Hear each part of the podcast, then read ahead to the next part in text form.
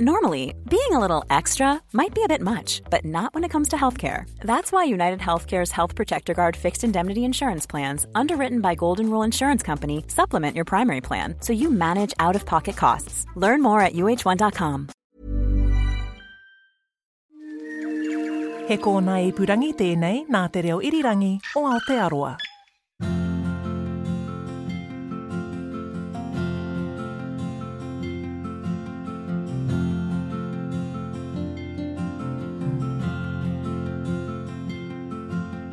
Kia ora koutou katoa, and welcome to The Long Way Home. Called Justin Gregory aho, I produce this podcast series for RNZ along with Bruce Hopkins.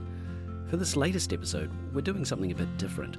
Bruce is off Te Araroa, New Zealand's trail, for just a few days. He wants to go to his son's wedding and do a bit of personal admin. I haven't seen him for a while, so we thought this would be a great opportunity for us to sit down in an RNZ studio and catch up. We also crowdsource some of the questions for this interview from the podcast listeners, and so what follows is a mix of my questions and yours. When Bruce arrives, it's immediately obvious that Te has changed him. He's skinny, he's a bit agitated at being indoors, and he has a gaze that looks far past you into the distance. It's a weird feeling being back. You start getting itchy, and it's like, oh man, I want to get that section out of the way. I want to have a go at that. You've only that been back, what, two days, three days at the most? No, no, I've been back uh, five, five, Five days. days, so yeah, long yeah. enough to already get Yeah, itchy. you get Yeah. you get a little twitchy. I'm looking at you, and you're, um, in, in the nicest possible sense, you- you're less of a man than the one I sent off on this trail, Bruce. How much weight have you lost? Uh, about five kg, six. I think you know from from my kind of really standard weight, probably seven kg. But I was training for a year to do this, uh, and that had me at around 80, 85, 86 kg, and I'm I'm 80. I've been under 80 one time. That's when I was somewhere where I weighed myself, I was like, whoa, That's pretty 79 light for a guy of your size. You're a tall man. Yeah, and then I chuck the pack on, and that takes me up to 100. Which is a bit to, bit to haul Oh, around. Yeah. I got to lose weight out of that pack, man. So you've been on the trail for about, what is it, two months now? Solid two months. yeah, Off and yeah, on the trail. Yeah, yeah. How far have you walked? I've just, I'm, I'm just, I think I've either just done or I'm just about to do a thousand kilometres. A thousand So that's a third. The biggest buzz was someone uh, pointed out to me, uh, one of the other walkers. We were, we, you know, you just coincide with these other trampers, mostly people from overseas, but a few Kiwis doing it. Uh, I think more Kiwis this year than previous as well. But you'll coincide at campsites, or some sometimes you'll walk a couple of hours during the day, or maybe all day. But usually, you just you get going at your pace. If people, if you stick with people, that's good. If they're faster, they go ahead. If they're slower, they drift behind. You meet up at the campsite if you're going to the mm. same places. And in discussing stuff with one of them one day, they went. I talked. I said, I think it was like 750 kilometres. We've just just knocked, and and they went, yeah, it's a quarter. And to go to think, what? We've done a quarter. I, I had clocked when I'd done 20%, Right. but somehow a quarter meant that much more. It was like, wow. There are Cool. trail markers indicating the trail all, all along the way, but there's nothing indicating distance, is there? How are you keeping track of distance? Uh, people have written on some of the trail markers. It's cool. Right. Is uh, I, I know at 900 kilometres, where was that? That must have been heading into Te Kuiti somewhere. Uh, or was it? Yeah, but it was someone had written 900 kilometres. But um, there, you, when you say there are trail markers marking, it makes it sound like it's really obvious where you're walking. It ain't. it ain't. How different has the experience been of walking Te Araroa from what you imagined it would be? You're about a third of the way through, so it's Yeah. early days in a way, but how different has it been so far? it's kind of it's the physical reality of what I knew was kind of was coming. I followed some blogs last year. A young German woman, uh, Bettina, and four young American guys who tramp who were tramping together, uh, and then some others as well. There's a woman, Red, a local woman. And so I would follow some of their blogs, and I saw, you know, like Bettina was a fantastic blog to through follow. I couldn't wait till she managed to update some more info and everything. And you saw the photos of the blisters, and you saw the photos of the mud, and you you know you read her her writings of how she was just so not into it and hadn't been into it anymore for a couple of days, but knew that she just had to keep going because she's in an isolated part of the mm, country where, mm. as I say, there's only one direction. It's forward. You, going back is not going to achieve anything. And so, um, so I kind of knew it was coming, but it's brutal. It's it's it's kind of more brutal than I thought it was going to be. There are, there are days that are more brutal.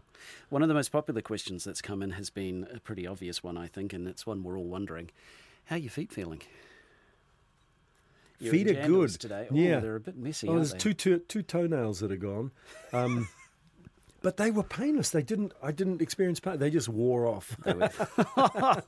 That, that little one there that came off the other day. That That's toes. nasty. That's still from Ninety Mile Beach. Now, of course, the other question that everybody wants to know about a few weeks ago, something happened. You've been walking with your father and brother's ashes from Cape Reinga to, um, to Stewart Island. Um, they got lost. I've actually had someone ask me if it was a publicity stunt. It was not a publicity Not a stunt. publicity stunt. Yeah, yeah. Where do you think they are, is what everyone's asking. I've I struggle to try and part of me still believes they're just sitting somewhere in the pouch where they've fallen or but I've looked everywhere. I only went to three places, a cafe, New World supermarket, you know. There was an RNZ camera in there as well, a small digital camera. And that was emblazoned with RNZ. So if anywhere like those places had found it, they would have had immediate, had that immediate point of contact. So um, the it's either it's either they've just sitting in some little nook or cranny that you know I haven't looked, but I'm I can pretty much guarantee I think I've looked everywhere, uh, or someone's found it, got the camera, which is no use to them because they can't charge it. There's no charger in there, uh, and seen these two little things in the side pocket. And probably opened them, maybe maybe tried to open them. I had taped them shut Yeah. uh, and and turfed it. It was you know it's ashes. It How does that make you feel? kind of okay. Dad and Doug wouldn't worry.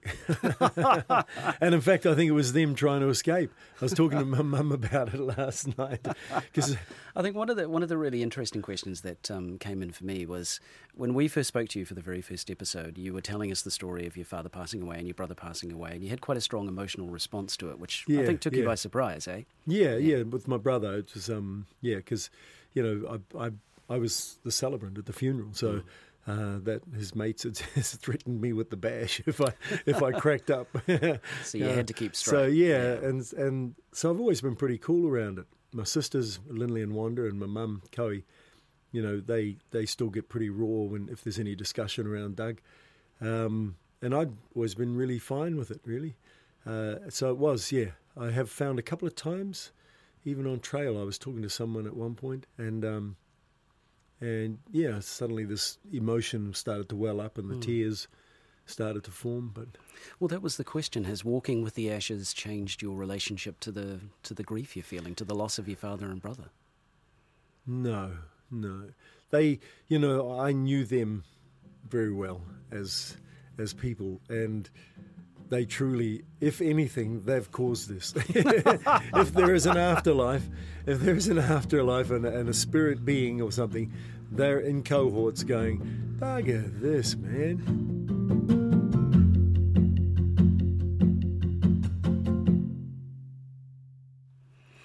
You've met plenty of people along the way. Some of them have been fellow walkers, but you've had to leave quite a few people behind, haven't you? As you say, most days you'll sort of see each other in the mornings. You might catch up a little bit during the daytime. Then you see each- other at the end of the day. They leave me behind. They leave you I'm, the, behind. I'm the one who gets injured. And I was particularly fond of was it the. Australian Lincoln who said, "Oh, I'm just doing Te Araroa as a as a training run, really." yeah, yeah. And he, but what's cool with Lincoln, and um, he's he's tending to walk with uh, the young American woman Rebecca, and they're fantastic. They they man, I've seen the pace they set, but they always come when I refer to them and their pace, they always come back to me and say, mate, we we have found when we're walking with you that we're kind of thinking, is he walking? Are we walking this fast to keep up with him, or is they they kind of are saying you're you're you got a good pace going on. So I'm starting to have a little bit of faith in that. But like I say, when I hit the hills, it's a different game. Well, it might surprise you. It might make you feel good too. I, I edit the audio that you send in each week. And a lot of the audio is when you are walking. And I can tell you the difference in pace, because I can hear your stride as you're walking. The difference in pace from when you began to where you are now is considerable. Really? Maybe by about a third. Serious? Yep, much faster than when you began. Wow. How's your health, Bruce? Health, oh, I'm over it. I'm over it. My, my health, I feel fine. But we'll go. I'll give it's you know because it's it's a natural part of being a human being. Mm-hmm. After the four forests up north, I had three days of they were nine to ten hours days every day, and I I sweat a lot, and so I was sweating for eight to nine of those hours, and solid, really just soaking in sweat. After four days up there, I went to the toilet one time, and what came out was black liquid. It was literally black. So that was a little freak out, but I could see that it was blood. And uh, and it wasn't until I got to Auckland, I looked up online first chance I could. Why why would you have urine uh, blood in your urine? Of the list of reasons, endurance um, activities, sports, dehydration, and I have um, an anticoagulant that I take after my heart operation just under two years ago. So those are three of the list, and it's like, oh, okay, I've I know what's causing this. Then it's that combination of that. So I just need to take that into account when I'm setting about. That So- was in Northland, and now Yeah. more recently you've had another bout of it. Yeah, going through uh, from Hamilton to the base of Pirongia Forest, and then camping overnight there in the stunning Kaniwhaniwha uh, little campground with the river. We're soaked in; it was just glorious. And then doing Pirongia, they they recommend staying at the hut up there. But um, most of us, who there were four of us from the campground that day, and we all wanted to get through, so went right through, and that was a long day. That was about a 10, 10 and a half hour day. Then the next day was another long day into Waitomo, and those two days again black. I could see it was getting darker, and then it was black at a, one point each of those days. Then the day from, and I thought, okay, Te Kuiti, there's a hospital there. I'll go to the hospital when I get there. I don't feel anything, and then um, when uh, walking Waitomo to Te Kuiti, I often I don't go to the toilet at all all day. I'll go to the toilet through the night a couple of times, but all that many of the other people have said the same thing. You know, you, you're just dehydrating so much, you're, you're sweating so much. You're trying to put as much in, two to three liters, but uh, you, you you're reaching an equilibrium, I guess. So um, I I had to have a pee on the way to Te Kuiti. Stopped, you know, stepped over at a forest in the forest there, and, and it was red blood, and it was like, oh, there's a little change going on. So I went to the hospital. Um, had blood tests. I'd checked with a doctor here before I set off after my injury again. Told her about this. Had blood tests then. Everything comes back fine. Um, so that doctor recommended I get a scan at some point. I've had the scan, and there's a there's a little thing they want to look at in the bladder, in the th- lining of the bladder. There's some little thing, but it, doesn't sound like it's something that's too worrying. Kidneys are all fine. They were want, thinking about maybe kidney stones or whatever, but so everything comes through fine, and I'm pretty much. I've got my uh, anticoagulant brought down to 110 um, from a 150 s- serving. So you're feeling fine. Hmm. Everything looks like it's going okay, aside from a few slightly, what's the word? Uh, vivid yeah, yeah. moments. Oh, honestly, when it first happened, Yeah. and even even the, the second and third times, and when I had to give a sample at uh, Te Kuiti Hospital, the nurse said, "Oh, can you give a sample?" So it's in there, and she went in and she came back and she went, "You weren't kidding about that colour, were you?" it was like, and it, it's it feels surreal. It Yeah. feels surreal when you see that. It's like, whoa, this is me. This is coming out of me. How confident are you feeling for the rest of the trail? I have, um, from the experience I've had, I would never be so bold as to say, I shall conquer this. Yes, I'm looking around for some wood to. no wood here. Because, you know, stuff happens. There, there is a German couple that I was walking with again before my uh, injury for a couple of weeks, and they're just, they were machines. Beautiful, amazing people, such cool people, and uh, but machines. And I've just had a message uh, saying one of them has had an ankle injury, so the, he's been out for a couple of days. You know, it, it doesn't matter how fit, how strong you are, how and it's tramping's not about strength. It's about I learned this from the Auckland Tramping Club. It's a power to weight ratio, and and so which is a form of strength, but it's a it's that version of strength and. It's part of it is luck, you know. I've had a couple of times, man, when I've been hauling up some steep And and the message I got yesterday about the tararuas from Julie was just like, oh man, some of the up and down is scary stuff. And uh, so you have moments where you're on a point of balance and you manage to pull back in because you know this weight on your back if you're up a steep slope and that weight gets you you're not going to stop it and you're just going to have to try and hope that you don't injure yourself in the fall The Long Way Home is produced by Bruce Hopkins and Justin Gregory. That's me. The executive producer is Tim Watkin. The engineer is Jeremy Veal. Subscribe to every episode of The Long Way Home podcast at iTunes or at radionz.co.nz forward slash series. And while you're there, please rate us. That way more people get to hear these stories. If you go to the Long Way Home webpage at rnz.co.nz, you'll find an interactive map that follows Bruce as he walks Te Araroa. Bruce is also on Twitter at BruceHop, so get in touch if you've got tips, questions, or can offer him a beer, a meal, or a hot shower somewhere along the way. You can also email him at thelongwayhome at radionz.co.nz. Bruce Hopkins will be back on Te Araroa Trail and taking the long way home again soon, so keep listening.